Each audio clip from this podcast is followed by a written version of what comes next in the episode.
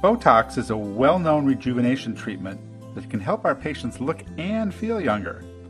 But could the effect of this treatment go beneath the surface and help our patients who are struggling with depression? Welcome to Derm Consult on ReachMD. I'm Dr. Michael Greenberg, and joining me today to discuss his recent study focusing on the potential mental health benefits of Botox is Dr. Ruben Abagyan, a professor of pharmacy at the University of California, San Diego. Ruben, thank you for being here today.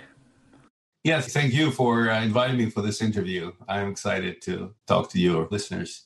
Well, our listeners are excited to hear this. So let's just jump right into this. Tell us first about your educational background and how you got involved with the idea of Botox relieving depression. I'm a physicist and mathematician, and then I migrated to biophysics and so on. And then basically I like the theoretical ideas, calculations, you know, math. And then I was spent a lot of time in, in drug discovery. But when I ended up in the school of pharmacy, I started looking into repurposing drugs for different indications. And the FDA data gave me this opportunity because it's a massive amount of reports to the FDA, about 14 million right now. And then you can actually find all kinds of unexpected connections and then, secondly, Botox just showed up as one of these signals. But the uh, severe depression I was attracted to because it's really a deadly condition and there, there's no treatment, there's no short term immediate relief against depression. Okay. Do you have any colleagues in this study with you? Oh, sure. The first author is Tigran Makunts, who used to be a student at the School of Pharmacy and Pharmaceutical Sciences. So now he's at the FDA.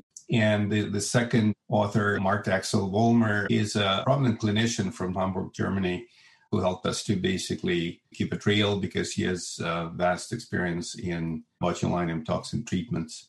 Okay, so, you know, I always envision Newton sitting there under a tree and the apple falls, hits him on the head, and he goes, Oh, gravity, let's study that. So in this case, um, what was the apple that fell from the tree? Who, who kind of spoke up one day and said, like, hey, look at this. Botox is keeping people happy. I'm of course uh, not newton um, by any stretch of imagination but i think the key observation here was that you can look at some bad data about the adverse effects of drugs but then you can uh, look at that from the positive standpoint and observe the reduction of bad side effects rather than the appearance of bad side effects and once that idea came to mind, we started systematically looking for beneficial effects of drugs on unexpected aspects of your health. And botulinum toxin just jumped right out of that. Having said all of your background here and knowing what you're doing here, can you give us an overview of the premise that Botox lowers depression? Okay, so there, there are two things. There's one, the uh, observations, whether it really lowers depression, and second is explanation why it lowers depression or it, why it may lower depression.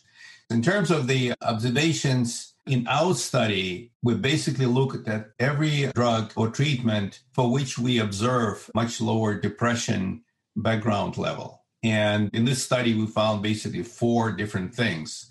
One was ketamine, and it was published a few years ago. And then a few years after that, Spravato was approved for depression treatment, and that's a ketamine. And so the second one was botulinum toxin, and it was pretty clear. There were two other ones. After we published a paper which is primarily focused on ketamine, we decided to look further into botulinum treatment because it was not clear to us if it just needs to be only one location, only one muscle connected with that magic nerve, which is linked to depression, or it, it basically has a particular dependence on the side of administration. We were curious to look into that particular aspect. And that's the second basically tier. The first tier was just observing that overall botulinum toxin treatment leads to a significant drop in complaints about severe depression. And then the second was to look into details because botulinum toxin is used for many different indications. And we were curious if there's a preference you haven't found one nerve, as you mentioned there, correct? Indeed, we found that the effect doesn't goes beyond one nerve. we made a positive observation that botulinum toxin is basically a toxin. That's why it's called a toxin, and and it kills the connection between a nerve and a muscle. And in most cases, its current use is to kill that connection and make a muscle flaccid. So if you if you have some local uh, muscle which is overactive and overactive muscle different parts of the body causes very different clinical effects. So then uh, you can actually treat that with botulinum toxin. We notice that there is a connection between the state of some of your muscles and your happiness. And so the theory is that there is basically let's call it a mind body connection. And in, in other words your mind outsources the memory about its depressive state to some muscles. And then when the mind is distracted and does something else and then comes back and, and asks itself, Am I happy or unhappy? It looks into that muscle and then muscle says, Well, you're unhappy. Uh, continue, feel so. And, and that creates this feedback loop. Now, what we found is that that connection is not located to just one frown wrinkle in the face, but it can be even a muscle in your limb. And broadly, it can be perceived as the distributed mind body memory. And that may be one of the explanations why what we observed was that the antidepressant effect doesn't really depend strongly on the site of the injection. For those just tuning in, you're listening to Derm Consult on ReachMD. I'm Dr. Michael Greenberg, and today I'm speaking with Professor Ruben Abagyan about the potential benefits of Botox for patients and depression. So, Ruben, if I play devil's advocate for a moment here, all the conditions that are mentioned in your publication are frustrating and sometimes painful by themselves. So, wouldn't relief from them alone be enough to lower depression? Right. So, that's an excellent question, and there is a very clear answer to that. When we do the, our analysis, we compare the antidepressant effect of botulinum toxin with another treatment, which leads to the same therapeutic effect or similar or comparable therapeutic effect. For example, if you, if you have migraine prophylaxis, then you can look at other therapeutic treatments and we compare and we calculate the ratio, like the effect of botulinum treatment for migraine versus another. And we calculate the so-called odds ratios between them. For spasticity and spasms, there are other treatments. So therefore, we compared two treatments, one of them being botulinum toxin, another is whatever the prevalent treatment with other means.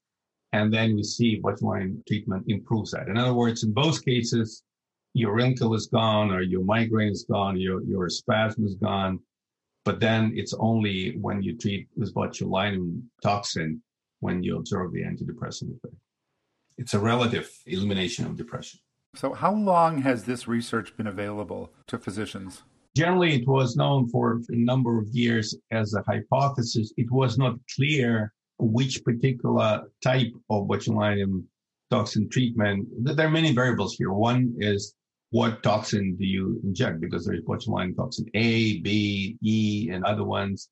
The second is the dose and where you treat like for hyperhidrosis, for example, which is sweating to eject it, the armpit, uh, or for facial wrinkles, it's a face. So they could be different places. Are there any physicians who've jumped on the bandwagon that you know that are treating patients for depression with Botox? Definitely, our collaborator on this paper, Mark Axel Wollmer, likes to do that, and he reports about some clinical observations like that. And I'm pretty sure that many clinicians do that in some form. And I think it's difficult because it's uh, there's no completed clinical trial to have it supported only for depression because you need to make a choice of where you treat and how you treat and then you need to approve it in a proper clinical trial which hasn't been completed yet. So therefore individual clinicians definitely may do that but it's not widespread. Oh, excellent. Well, that could that could be a, a great future use for this really safe medication. So finally, Ruben, what's the next phase of research in this theory, and where do you see this going down the road? Well, I think the next step is translation into clinical practice and approval. And through that process, I think the optimal site of injection and the optimal dose and the effect and safety can be quantified and justified. I think these are the next steps. Our study simply opens up those clinical trials to a broader range of injection sites and doses. Ah, thank you. I can I can just see the ads now from dermatology offices. Look good and feel good at the same time. Absolutely. Yeah, that, you got it. Well, that's all the time we have for today, but I want to thank Professor Ruben Abagyan for joining me to discuss this recent study on some of the potential unexpected benefits of Botox. Ruben, it was great speaking with you today. Thank you, Michael. Same here. I enjoyed our conversation. And please let's connect down the road as more of this research becomes available. Will do. All right, for ReachMD, I'm Dr. Michael Greenberg. To access this episode and others from Derm Consult, visit reachmd.com slash dermconsult, where you can be part of the knowledge. Thank you for listening.